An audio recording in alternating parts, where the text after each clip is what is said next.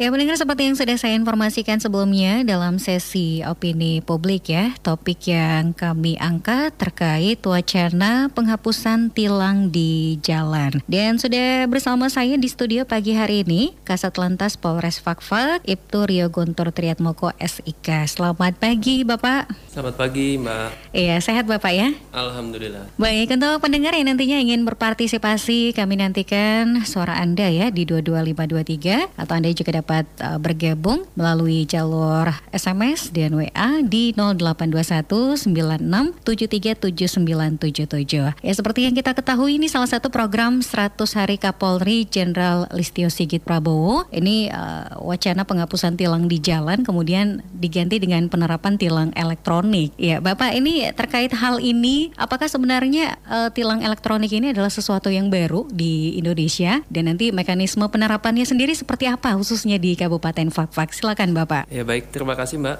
Sebelumnya uh, saya ucapkan uh, terima kasih atas undangan yang telah diberikan kepada Polres Fakfak dalam hal ini saya yang mengisi. Jadi benar uh, salah satu program prioritas Kapolri adalah tilang secara elektronik. Jadi tilang elektronik ini sendiri bukan barang baru di Indonesia. Jadi sepengetahuan saya di daerah lain seperti di Jakarta, Surabaya itu sudah diterapkan sejak tahun 2000 2018. Jadi pada saat itu Kapolri yang melaunching adalah Bapak Jenderal Polisi Muhammad Tito Karnavian. Beliau melaunching dengan beberapa pejabat utama Mabes Polri dalam hal ini di Korlantas terkait tilang elektronik. Penerapannya sendiri adalah tilang berbasis dengan teknologi. Jadi secara teknis tilang elektronik ini adalah suatu bentuk penindakan kepada masyarakat uh, secara elektronik dan tidak lagi menggunakan secara konvensional yaitu menggunakan kertas tilang begitu mbak. Ya untuk di Kabupaten Fafak sendiri ini untuk uh, penerapannya nanti kira-kira seperti apa ini bapak? Ya baik untuk di Kabupaten Fafak sendiri saat ini memang belum diterapkan mbak ya. Mm-hmm. Akan tetapi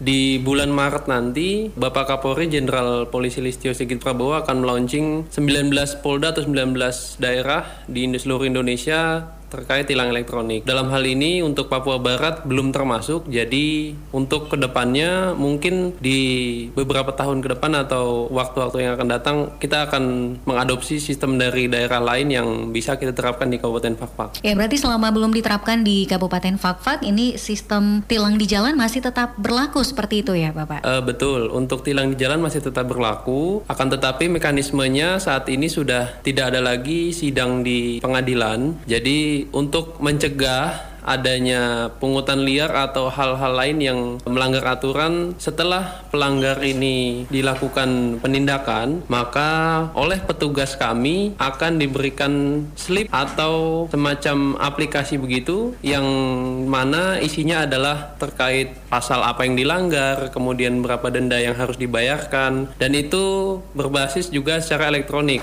setelah pelanggar ini mendapatkan notifikasi yang bersangkutan bisa membayar melalui bank ataupun transfer ATM lewat nomor account yang sudah diberikan kepada pelanggar. Iya, untuk penerapannya di Kabupaten Fakfak sendiri ini mulai kapan ini Bapak terkait hal ini? Iya baik, mengacu dari petunjuk Mabes Polri dalam hal ini Korlantas saat ini mungkin memang yang kita tahu situasi pandemi Covid masih terus berlangsung ya Mbak iya. ya. Untuk di Kabupaten Fakfak sendiri petunjuk untuk melaksanakan penindakan atau penilangan ini memang di dibatasi. Akan tetapi bukan berarti kita tidak melaksanakan penindakan. Hmm. Penindakan yang kita laksanakan ini berdasarkan pelanggaran yang kita lihat di lapangan. Apabila pelanggar itu berpotensi mengakibatkan kecelakaan yang fatal, contohnya mungkin seperti melanggar lalu lintas, kemudian kebut-kebutan di jalan dan pelanggaran-pelanggaran lain yang memang klasifikasinya membahayakan itu akan tetap kami tilang. Akan tetapi pelanggaran seperti tidak menggunakan helm mm-hmm. atau tidak menyalakan lampu pada saat siang hari untuk kendaraan roda dua, kemudian kendaraan tidak dilengkapi dengan plat nomor atau tanda nomor kendaraan itu hanya kami berikan teguran seperti itu. Baik, sebelum kita lanjutkan sesi dialog pagi untuk edisi kali ini, kita dengarkan dulu pesan-pesan berikut ini.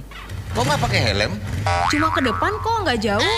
Mau jauh atau dekat, yang namanya helm itu tetap harus dipakai. Ribet ih. Oh no. Terserah deh. A few minutes later. Loh, kok balik lagi? mau pakai helm aja. Di depan barusan ada kecelakaan. Ih, serem. Hmm, ngeyel sih.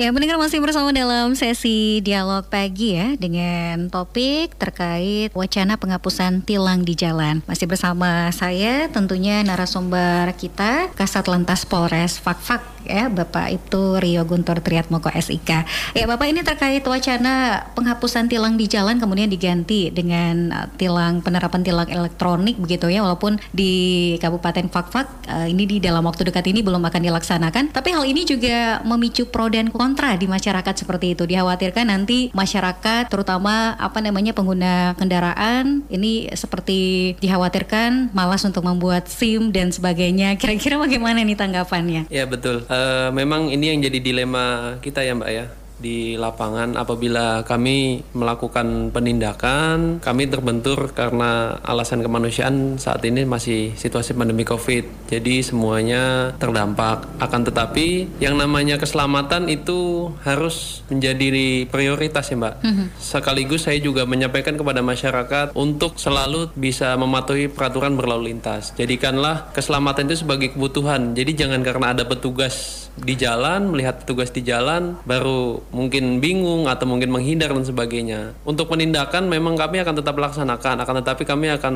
lebih selektif kepada masyarakat. Ya setiap pelanggaran yang kita lihat juga kita punya rasa kemanusiaan juga, tidak mungkin kami langsung melakukan uh, penindakan. Akan tetapi seperti yang saya bilang tadi, apabila pelanggar ini dalam klasifikasi yang membahayakan dirinya maupun membahayakan orang lain, akan tetap kami lakukan penindakan dengan cara tilang. Iya, kemudian apabila penghapusan tilang di jalan ini diberlakukan dilakukan, bagaimana juga nih dengan motor-motor bodong yang bisa dibilang juga bebas berkeliaran di jalan, seperti itu. Ya baik, dalam hal ini yang dikatakan bodong itu adalah kendaraan yang tanpa surat-surat ya Mbak. Mm -hmm, yeah. Jadi tanpa dilengkapi dengan STNK atau BPKB. Kami akan tetap laksanakan penindakan ya dalam hal ini terkait surat-surat juga kami himbau untuk dilengkapi. Apabila memang tidak kami temukan di jalan tidak tidak lengkap, kami akan tetap uh, tahan kendaraannya uh, memberikan teguran kepada yang bersangkutan untuk bisa melengkapi surat-surat kendaraan. Baik, ini sudah ada yang bergabung melalui jalur SMS. Ini dari Bapak Wisnu di Distrik Pariwari. Ini terkait dengan peniadaan tilang kendaraan oleh lantas di jalan raya. Kami warga juga sangat setuju ya. Namun dari sisi pelaksanaannya mungkin harus dipersiapkan sebaik mungkin, mulai dari rencana kegiatan anggaran, pengadaan peralatan tilang elektronik, sampai dengan titik-titik mana saja nih penempatan peralatan tilang elektronik itu dipasang serta pengamanannya seperti apa agar tidak dirusak nih oleh orang-orang yang tidak bertanggung jawab. Untuk tahap awal sebaiknya mungkin diterapkan di Jawa, Bali, Medan dan Makassar dengan pertimbangan-pertimbangan tertentu sedangkan untuk kota-kota lainnya tetap dilakukan tilang terbuka oleh tim gabungan. Nah, bagaimana ini tanggapannya Bapak? Ya baik, terima kasih Bapak atas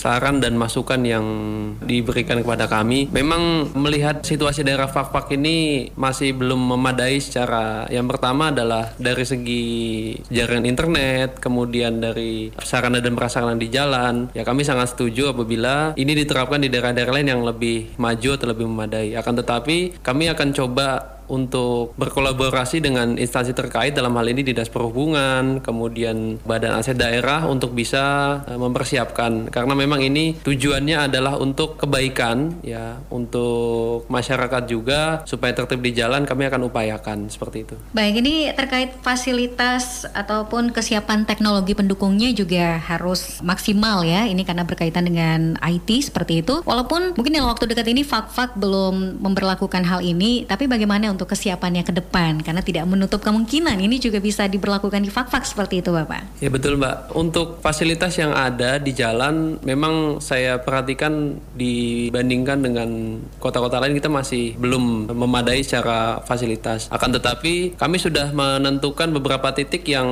akan kami tempatkan nantinya pada saat tilang elektronik ini sudah diterapkan di Kabupaten Fakfak yang menjadi titik sentral daerah yang akan kami uh, pusatkan. Memang yang kita tahu daerah yang pusat adalah di lampu merah temuruni itu sudah terpasang kamera. Memang pada saat itu kamera itu digunakan hanya untuk memantau eh, arus lalu lintas. Ya, akan tetapi karena saat ini program Kapolri menerapkan tilang elektronik, kami akan gunakan fasilitas yang ada, kemudian akan kami satukan dengan beberapa sistem yang sudah dipersiapkan supaya tilang elektronik tilang elektronik ini bisa eh, berlaku di Kabupaten Fak. Baik, ini ada lagi yang bergabung melalui jalur SMS datangnya dari Ibu Ami. Selamat pagi Bapak narasumber. Ini berkaitan dengan penggantian sistem tilang manual ke sistem tilang digital yang mana mengikuti negara maju adalah sesuatu perubahan yang baik. Namun Indonesia ini bisa dibilang masyarakatnya jelas tidak melanggar lalu lintas karena sadar karena di sini masyarakat tidak melanggar karena takut ditilang. Nah, bagaimana ini Bapak? Iya, memang membangun suatu kesadaran akan tertib berlalu lintas itu bukan suatu hal yang mudah ya Mbak ya.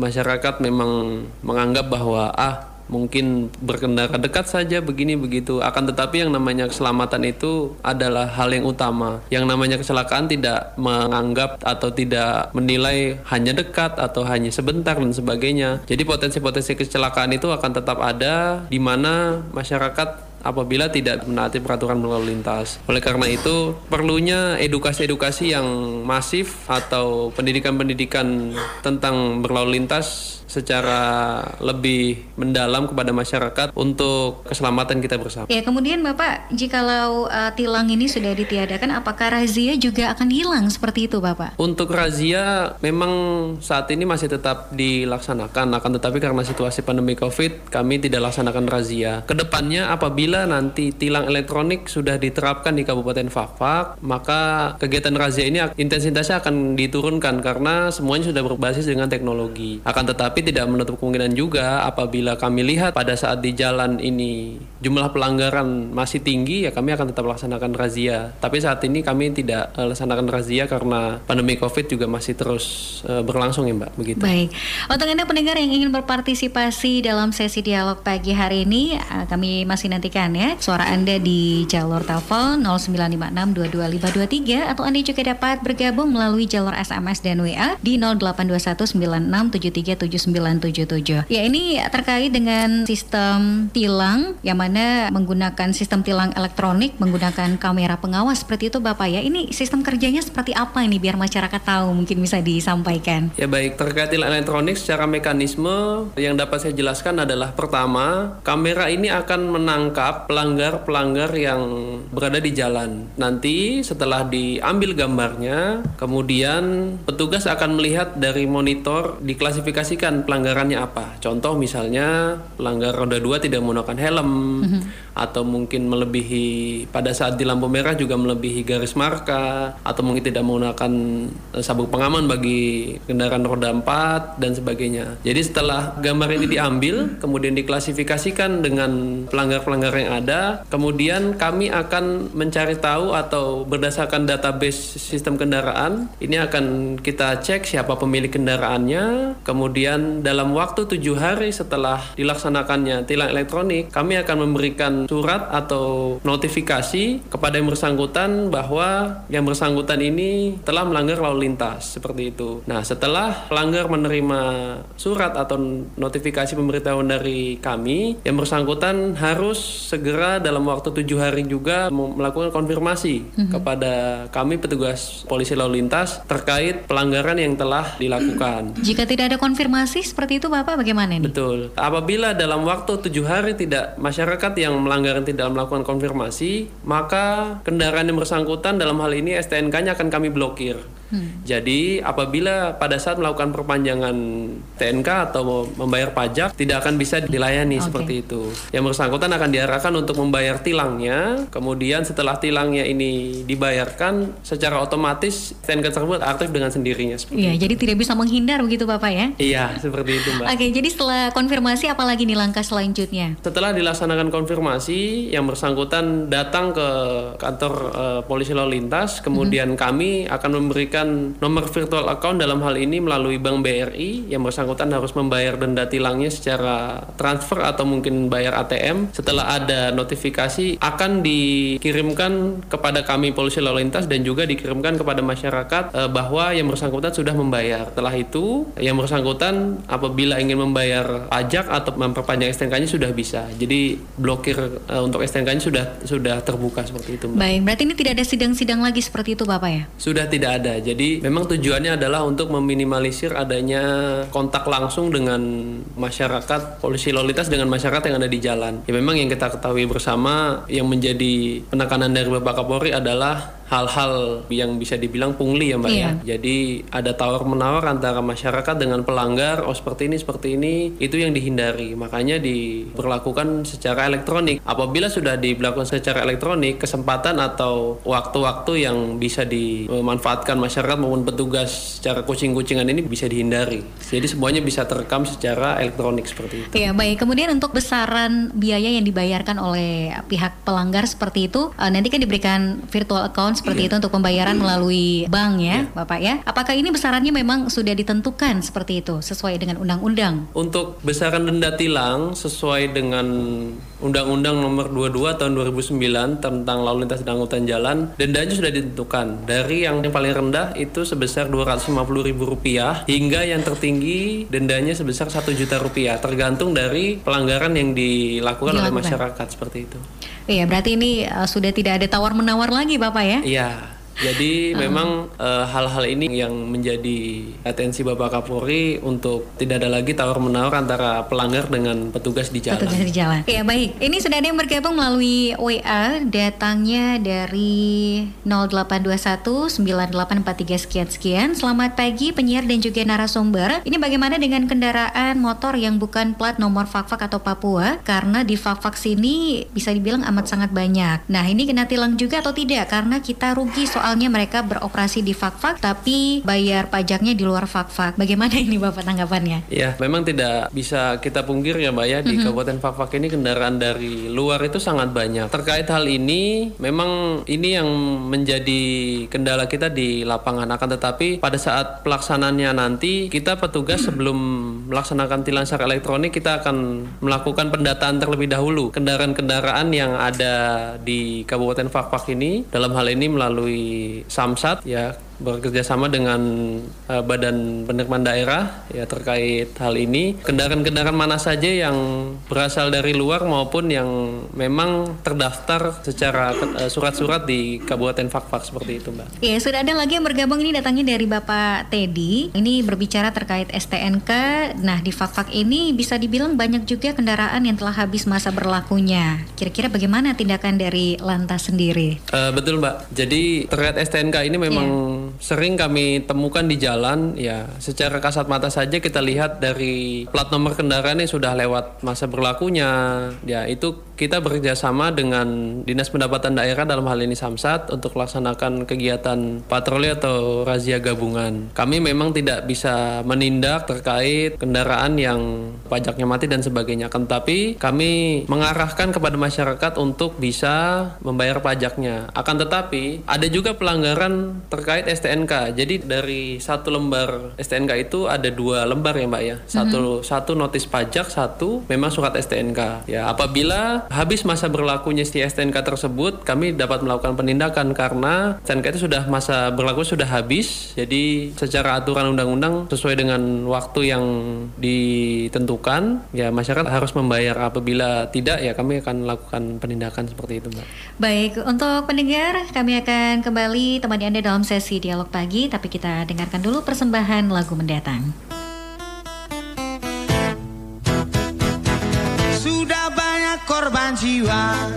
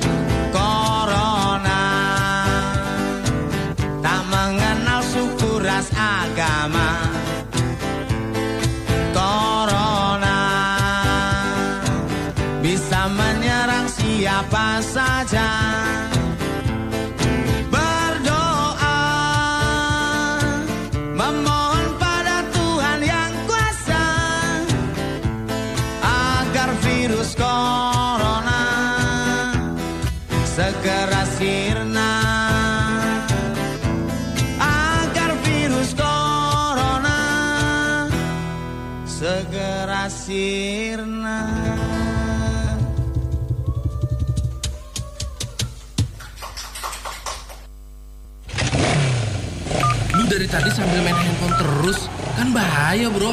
Iya, tahu kok. Bentar, penting nih soalnya. Stop dulu dong, matikan dulu ke handphone ini. Eh, eh, eh, eh, awal ada motor depan bro, awas eh. Eh, Aduh, kamu nih, udah gue bilangin, masih aja main handphone, kan jadi kalah. Untung di game station, coba kalau beneran, kan bahaya. Stop. Penggunaan handphone saat berkendara untuk keselamatan bersama. Pesan ini disampaikan Radio Republik Indonesia.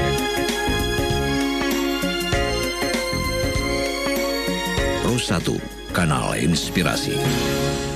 Kembali mendengar masih dari kawasan Jalan Kapten Petendean 72 Masih bersama dalam sesi dialog pagi dengan topik wacana penghapusan tilang di jalan. Untuk Anda yang ingin bertanya ya Atau mungkin ada hal-hal yang ingin disampaikan juga Sudah ada narasumber kami di sini. Anda dapat bergabung ya Berpartisipasi melalui jalur telepon 0956-22523 Atau melalui jalur SMS dan WA di 082196737977 Ya masih bersama saya tentunya Kasat Lantas Polres Fakfak ya. Ini Bapak terkait wacana penghapusan tilang di jalan salah satu tujuannya adalah untuk menghilangkan budaya penyimpangan-penyimpangan yang kerap terjadi begitu ya. Yang biasa disebut duit damai istilahnya seperti itu ya. Nah berkaitan dengan hal ini sudah ada yang bergabung melalui jalur WA juga. Ini datangnya dari Bapak Gaza ya. Hingga saat ini apakah ada oknum polisi yang kedapatan melakukan pungli saat penilangan di jalan? Jikalau ada sanksi apa nih yang diterapkan? Ya silakan Bapak tanggapannya. Ya baik, terkait tilang di jalan memang sampai saat ini belum ada ya anggota kita yang bermasalah terkait tilang ini karena memang penekanan dari pimpinan laksanakan tugas sesuai dengan aturan, tidak ada tawar menawar walaupun memang sebetulnya ada kesempatan ya Mbak ya, kesempatan-kesempatan seperti itu. Untuk sanksinya sendiri memang kita di kepolisian ada aturan secara peraturan disiplin dan peraturan kode etik. Jadi untuk sanksinya sendiri ya ini akan bervariasi apabila penilaian pimpinan ini anggota yang bersangkutan masih bisa dilaksanakan pembinaan ya mungkin akan dilaksanakan penindakan secara fisik akan tetapi apabila yang bersangkutan ini ya bisa dibilang melakukan pelanggaran-pelanggaran kode etik ya seperti pungli dan sebagainya eh, itu akan dilaksanakan eh, penindakan secara ko- kode etik seperti sidang kode etik dan sebagainya seperti itu. Ya yang jelas akan ditindak tegas seperti itu Ya, Bapak ya. betul. Oke, ini sudah ada lagi yang eh, bergabung melalui jalur WA dari Bapak Iwan di GOR. Ya Bapak narasumber ini ada pemberitaan di media sosial terkait pengurangan denda tilang hingga Rp10.000. Apakah ini juga akan berlaku? Wah apalagi tadi sempat dikatakan bahwa untuk yang terendah itu harganya Rp250.000 besarannya seperti itu ya. Iya. Tapi beredar di media sosial ini kira-kira seperti apa nih Bapak? Ya baik, terima kasih. Dapat saya jelaskan di sini terkait denda tilang yang hanya 10.000, 50.000 dan sebagainya itu bisa dibilang informasi tidak benar atau hoax ya. Jadi ada oknum-oknum masyarakat ini yang menyebarkan berita-berita bohong dan menyesatkan. Jadi dapat saya jelaskan untuk denda tilang sesuai dengan aturan Undang-Undang Nomor 22 Tahun 2009 itu sudah jelas jumlahnya, pasalnya apa yang dilanggar, kemudian besaran denda tilangnya. Apabila ada masyarakat atau informasi-informasi yang beredar di WhatsApp grup, di media sosial, denda tilang hanya 10.000 dan 50.000 itu tidak benar. Seperti itu, Mbak. Ya, jadi bisa dipastikan itu adalah berita hoax ya. Ya, betul,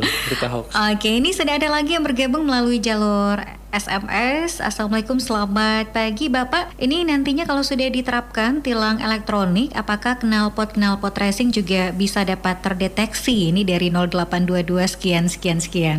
Ya, baik. Untuk knalpot racing memang saat ini sepengetahuan saya belum ya Mbak karena mm -hmm. teknologi kamera yang diterapkan ini belum mencakup hal-hal demikian akan tetapi mungkin ke depannya teknologi yang berkembang ini akan diterapkan terkait sistem penangkap suara seperti itu mm. akan tetapi mungkin itu masih di masa yang akan datang ya Mbak ya. Saat ini masih berfokus pada pelanggaran secara kasat mata yang dapat ditangkap oleh kamera seperti itu Mbak. Eh jadi tidak menutup kemungkinan ke depannya perkembangan teknologi bisa lebih maju ya. Betul, Oke. betul. Ini ada lagi dari Bapak Ladi yang sudah bergabung. Selamat pagi Pak Rio. Ini terkait pembuatan SIM sesuai aturan yang berlaku. Biaya administrasi untuk pembuatan SIM ini berapa? Wah ini agak melenceng nih ya dari topik kita tapi ya. mungkin bisa disampaikan ya, juga baik. agar masyarakat tahu. Betul. Terkait pembuatan SIM, sesuai dengan peraturan pemerintah nomor 70 tahun 2020, besaran untuk pembuatan SIM ini untuk SIM C sebesar Rp100.000 dan SIM A Rp120.000 untuk SIM baru. Sedangkan untuk SIM perpanjangan, SIM C sebesar Rp75.000 dan SIM A sebesar Rp80.000 seperti itu. Baik, itu uh, penjelasan langsung ya dari Pak Rio untuk yang sudah bergabung tadi melalui jalur WA ya. Oke, ini Bapak, ini ada lagi yang bergabung terkait dengan topik kita pagi hari ini. Uh, tilang ya mungkin bisa saya terima telepon dulu ya. Iya, silakan. Oke, selamat pagi. Dengan siapa di mana? Selamat pagi, Yeri. Iya, selamat pagi, Bapak Yeri. Selamat pagi, Bapak narasumber. Selamat pagi, Pak. Terima kasih. Bicara apa namanya bilang sudah ditiadakan ini orang kemudian bisa merasa senang karena jalan di jalan berapa tehel. Iya. jalan di jalan tidak punya surat keterangan kendaraan. Betul. Tidak punya surat izin mengemudi, bensin tiga, lampu merah dilanggar, apalagi ya pelanggaran pelanggaran yang sedang nyalip seenaknya sendiri. Betul. Nabrak orang lari, kasih jatuh orang lari. Uh, ya memang banyak hal ya, karena asumsi pemerintah atau negara buat itu kan tidak mempertimbangkan kita di daerah-daerah seperti di pasar. Betul. Artinya kita ini cuma ngikut. Uh, saya tidak tahu data persis, tapi saya pikir pelanggaran uh, lalu lintas di pasar ya cukup cukup cukup cukup memberikan apa namanya warning buat kita semua terutama dari pengguna jalan ya pengguna jalan di satu sisi bahwa betapa perlunya dan pentingnya kita untuk biasa uh, tertib berlalu lintas yeah. sekalipun orang bilang hilang sudah tidak ada karena saya tertib berlalu lintas ini sudah semakin kurang mohon maaf bapak saya kasih informasi rumah saya tepatnya itu di Jalan MT Haryono yeah. di bawah kantor Denpom yeah. itu sudah daerah area nyebut-nyebutan tidak mengenal siapa kau, di mana kau, kapasitasmu apa, pokoknya dari dia mau sudah. ada ada memang di situ tidak ada pengatur jalan misalnya ya, lewat sini, tapi saya pikir itu sudah menjadi uh, budaya lama yang dengan kita melihat tanda itu saya oh tidak boleh lewat sini, harusnya lewat sini. Faktanya tidak seperti itu. Nah, jika terjadi pelanggaran-pelanggaran di situ, kemudian tidak ditilang, kira-kira ini seperti apa? Sementara teknologi belum belum belum, eh, tadi bapak katakan bahwa di pas belum tertata misalnya kamera, kamera yang bisa melihat setiap jenis pelanggarannya kecuali yeah. di kota besar seperti di eh, Jakarta sana atau yeah. Surabaya bahkan Bandung dan kota-kota daerah yang Jakarta kita di Papua Barat kita belum melihat di Manokwari pun saya belum kalaupun mungkin ada mungkin baru yeah. boro-boro kotak nah saya berharap supaya dengan tidak diberlakukannya tidak lagi di tempat minimal tingkat kesadaran berlalu lintas itu juga lebih ditingkatkan Sama yang tadi saya sampaikan tadi. Nah, yang kedua, saya mau sampaikan Bapak tadi ada sebut ada peraturan terbaru terkait dengan uh, penerimaan negara bukan pajak, khususnya penerbitan surat izin mengemudi. Karena yang lama itu kan PP 50 2010. Iya. Nah, kalau sudah terjadi perubahan dari 50 menjadi 100 kalau kita membuat baru nggak akan mungkin perpanjangan. Iya. Nah, saya berharap bahwa ini diedukasikan kepada kita semua. Iya. Karena saya juga baru dengar ini, baru dengar. Baik. Nah, kalau SIM sudah berubah, berarti surat tanda nomor kendaraan pun juga pasti akan berubah. Tapi saya belum membaca. Nanti eh, saya mungkin PP nomor berapa tadi Pak? Nomor 7 atau nomor berapa? Eh, untuk PP-nya yang terakhir untuk SIM Bapak ini nomor 70 tahun 2020, pengganti PP 60 tahun 2016. Oh, itu khusus untuk SIM ya? Iya, khusus untuk SIM. Untuk penerimaan paj- eh, negara bukan pajak yang lainnya Iya. eh, belum ada perubahan. Ya, karena itu masih merujuk kepada PP 50 2010. Iya. Nah, maksud saya kan supaya diedukasikan ke masyarakat bahwa untuk memperoleh surat izin mengemudi minimal kita ikut syarat. Eh, datanglah ke lantas sana. Betul. Atau mungkin lantas yang datang ke masyarakat mengedukasikan masyarakat tentang pentingnya memiliki surat izin mengemudi karena Iya. itu akan sangat membantu kita. Betul. Ya kan? Iya, Pak. Kita ini yang penting karena saya juga baru dengar pagi hari ini. Hal yang Baik. terpenting begini Bapak, saya mau kasih masukan supaya kalau memang dasarnya seperti itu ya mari kita buat sesuai dengan aturan. Toh penjalan aturan perintah ketum kerja menurut aturan jadi Betul. melaksanakan itu. Iya, Pak. Kalaupun ada kebijakan, ya lihat orang dulu, ini orangnya seperti apa. Kalau orang yang masih diragukan, ikutilah proses itu supaya dong juga sadar bahwa jangan cuma dapat itu seenaknya bawa kendaraan toh ditunjuki pengguna jalan yang lain. Iya, betul. Mungkin ini yang saya mau sampaikan di pagi hari ini. Terima kasih, Pak. Baik. Apa, lantas ya, Pak, ya? Iya, betul Bapak dengan Oke, baik, terima kasih, ya. sama-sama Bapak. Karena sebetulnya saya tidak berada di paspor.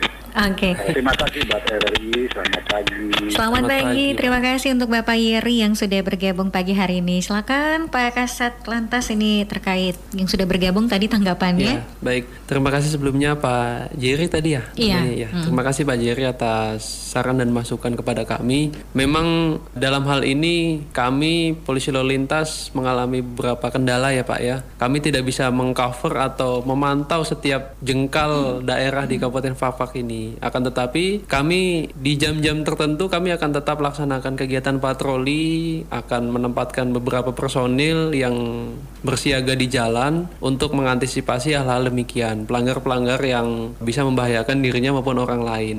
Jadi kami mohon maaf apabila tidak selama 24 jam bisa berada di jalan, berdiri di jalan seperti itu Bapak.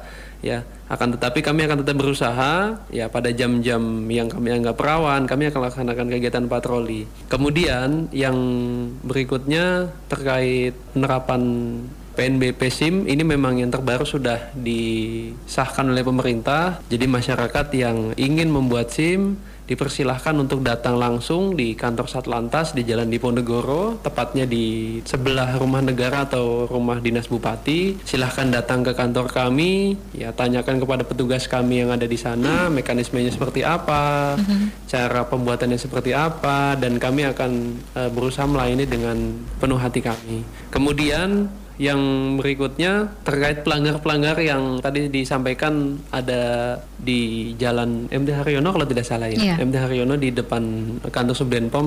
Memang kalau kita lihat dari kondisi jalannya itu sudah turunan kemudian tidak ada rambu dan sebagainya. Kami dari pihak polisi lalu lintas sudah menyampaikan kepada dinas terkait dalam hal ini dinas perhubungan untuk menempatkan rambu-rambu atau tanda-tanda atau mungkin ah, yang lainnya untuk bisa dilihat oleh masyarakat yang berkendara seperti itu.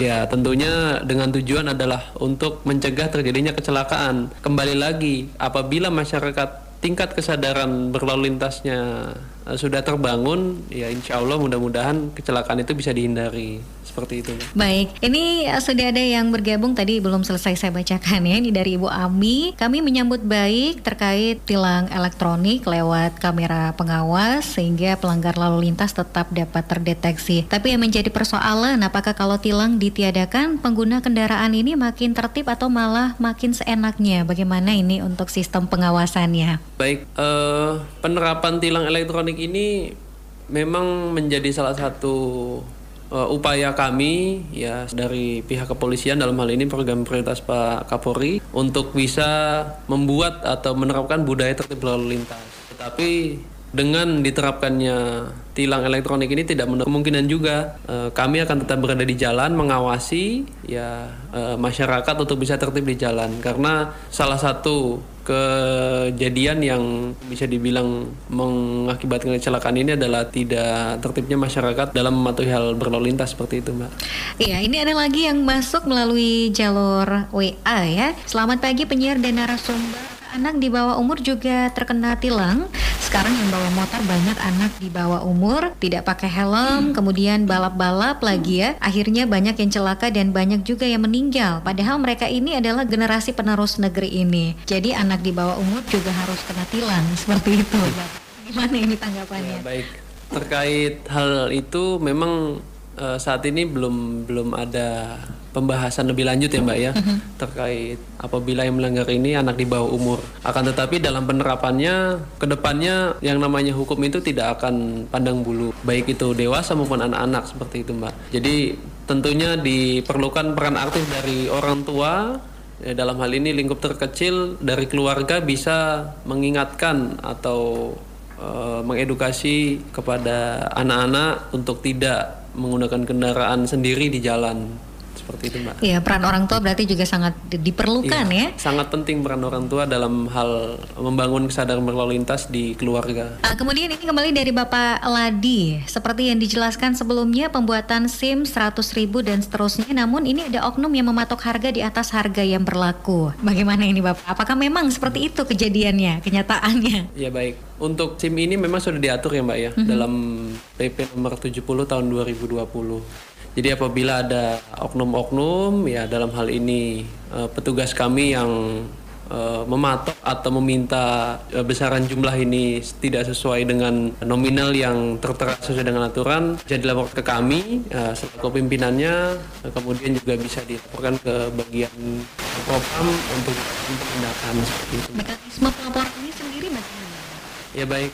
Uh, memang melaporkan anggota ini tidak hanya dengan lisan ya, nah, perlu dengan bukti juga. Silakan apabila memang masyarakat yang menemukan uh, bisa disampaikan secara langsung atau mungkin juga dengan cara-cara masyarakat sendiri yang yang memang bisa uh, dijadikan bukti untuk saya selaku pimpinan uh, Satlantas uh, ataupun dari pihak uh, Propam untuk bisa melakukan penindakan. Baik. Baik, ini sudah ada yang gabung lagi melalui WA kembali dari Bapak Iwan Digor. Ini terkait wacana penerapan tilang elektronik di fak-fak saja yang tilang manual. Ini masyarakat tidak membayar hingga menumpuknya kendaraan di halaman parkir kantor lantas. Nah, apakah nanti uh, dilakukannya e-tilang apakah bisa dipastikan pengendara yang ditilang ini bisa membayar denda dendanya dan apabila tidak dibayar apakah nantinya kendaraan uh, dijemput di rumah atau seperti apa? Ya baik, memang diperlakukan tilang manual saja kendaraan hmm. sudah sangat banyak iya, ya di kantor itu. kami itu sudah mungkin sebelum saya datang itu sudah sudah berapa puluh tahun kendaraan sudah menumpuk di situ. Dalam hal ini memang masih banyak hal-hal yang belum belum dibahas oleh pimpinan terkait uh, penerapan tilang dan sebagainya. Hmm. Akan tetapi dalam penerapannya memang masih berdasar sesuai dengan nomor kendaraan ataupun STNK. Ke depannya apabila memang nanti makin banyak pelanggar ya mau tidak mau kami akan tetap laksanakan uh, penjemputan kendaraan dan sebagainya. Kami datang langsung ke rumah bersangkutan terkait kendaraan itu. Ya kita terima satu penelpon. Halo, selamat pagi. Iya pagi kembali saya. Iya silakan Bapak Yeri. Ya Pak Kasat ini masukkan saja Bapak biar Bapak punya kantor kecil di depan itu perlu banyak sampah-sampah besi di bawah itu. Betul Pak. Diputihkan saja sudah Pak. Karena sudah ada aturan yang bisa diputihkan, diputihkan saja. Kalau memang orang itu tidak datang mengambil, iya sudah ada ketentuan batas waktunya. Silakan koordinasi dengan teman-teman di Kementerian Keuangan atau apa, uh-huh. bagaimana barang itu bisa dilelang. Oh baik. Lelang okay. saja supaya bisa. Kalau memang tidak kita beli, itu saya juga perlu juga butuh. Kita beli, nanti kita ngurus misalnya. Betul. ini saran saya. Iya pak. Saran saya yang kedua bapak, uh, ini memang ini bukan tugasnya kepolisian dalam lantas tapi yeah. coba dikoordinasikan dengan teman-teman dari pemerintah dan di dinas perhubungan. Yeah.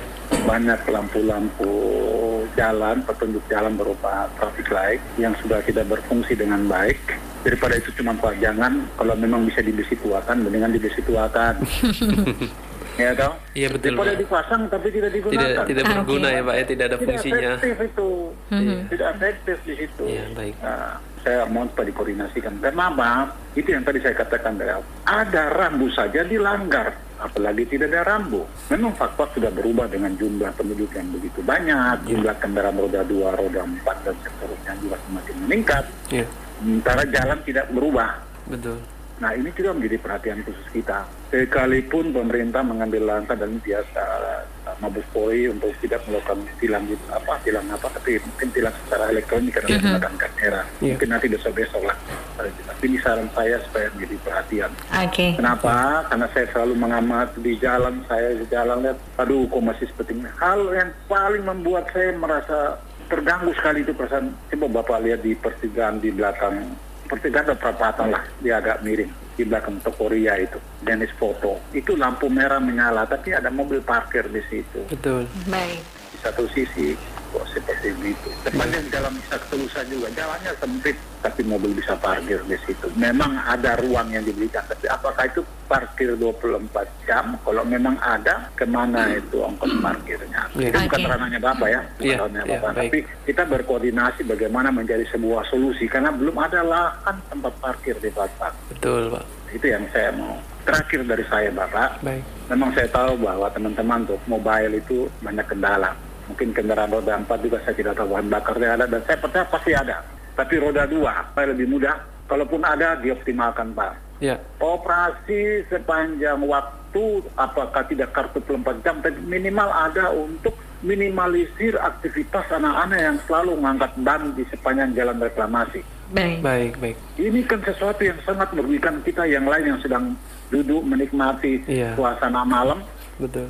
kendaraan banyak, tapi berani-beraninya mereka. Ya? Ngebut dengan kelompok-kelompok. Oke. Iya, Iya, bukan. Pak. Aduh, mengerikan sekali saya lihat itu. Iya, Bapak Nah, Yeri itu saja. sampaikan. Ya, itu saja. Terima kasih, Baik. Yeri. Ketemu, Ah. ketemu bicara untuk berubah. Jadi kami Ah. juga fasilitasi kita orang. Iya. Iya, terima Soalnya kasih, Bapak. waktunya terbatas Bapak ya. Terima Iya, kasih bikin Bapak Yeri.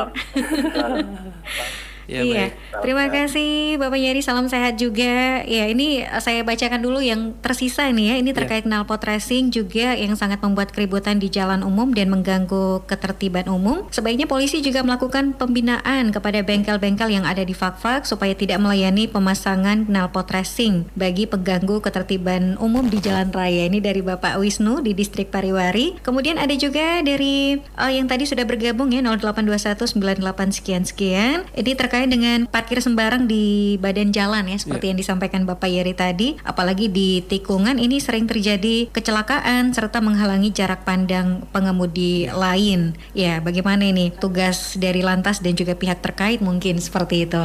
Ya, silakan Bapak tanggapannya. Ya baik, memang kita ketahui bersama jalan di fak-fak ini sempit ya Mbak ya. Masyarakat juga memang sudah mengetahui dari dulu. Saya pun kurang lebih baru tujuh bulan di sini. Saya datang ke sini, waduh jalannya mengerikan sekali naik turun seperti ini. Akan tetapi memang ya kita dengan sendirinya beradaptasi ya Mbak, beradaptasi dengan lingkungan yang ada. Terkait hal ini khususnya di bidang rekayasa lalu lintas, kami dari pihak Satuan Lalu Lintas sudah beberapa kali ya berkoordinasi dengan dinas terkait dalam hal ini dinas perhubungan ya kemarin kalau tidak salah baru dua atau tiga hari yang lalu kami berkoordinasi kembali untuk bisa menertibkan hal-hal yang bisa dikatakan mengganggu di sepanjang jalan. Jadi dari dinas perhubungan ini sudah menyampaikan bahwa rancangan peraturan daerah terkait perparkiran ini sudah dipersiapkan, Mbak. Jadi masyarakat juga perlu eh, tahu. Jadi kepada seluruh masyarakat di Kabupaten Fakfak khususnya rancangan peraturan daerah terkait perparkiran ini sudah dipersiapkan. Kemudian tahapan berikutnya adalah disampaikan kepada DPRD kabupaten apabila disetujui ya tentunya akan disahkan. Nanti akan dilaksanakan mekanismenya kepada masyarakat disosialisasikan terkait perparkiran. Apabila masih ada yang melanggar ya berdasarkan perda itu akan dilaksanakan penindakan. Ya, kemudian untuk retribusi parkirnya juga sudah diatur eh, dalam hal perda terkait perparkiran ke mana masuknya, berapa besarannya itu sudah dibahas. Jadi memang belum di belum disampaikan ke masyarakat karena masih dalam pembahasan yang akan diserahkan ke DPR. Oke, Bapak menarik sekali perbincangan kita pagi hari ini tapi kita dibatasi waktu. Mungkin singkat saja terkait closing statement terkait topik kita. Bapak silakan. Ya, baik, khususnya di Kabupaten Fakfak pada seluruh masyarakat, saya selaku Kasat Lantas menghimbau untuk bisa tertib dalam berlalu lintas. Jadikanlah keselamatan di jalan itu sebagai hal yang utama karena apabila kita selamat ya insya Allah ke depannya kita dapat melakukan aktivitas. Kemudian karena situasi pandemi COVID juga masih terus berlangsung, kami himbau kepada masyarakat untuk tidak berkerumun, ya tidak melakukan aktivitas-aktivitas yang menyebabkan kontak fisik dan sebagainya. Ya kita saling menjaga. Mudah-mudahan Allah Subhanahu Wa Taala Tuhan semesta alam selalu melindungi kita dan menjauhkan kita dari segala mara bahaya dan bala penyakit. Amin. Terima kasih sekian. Terima kasih pendengar sampai di sini kebersamaan kita dalam dialog pagi.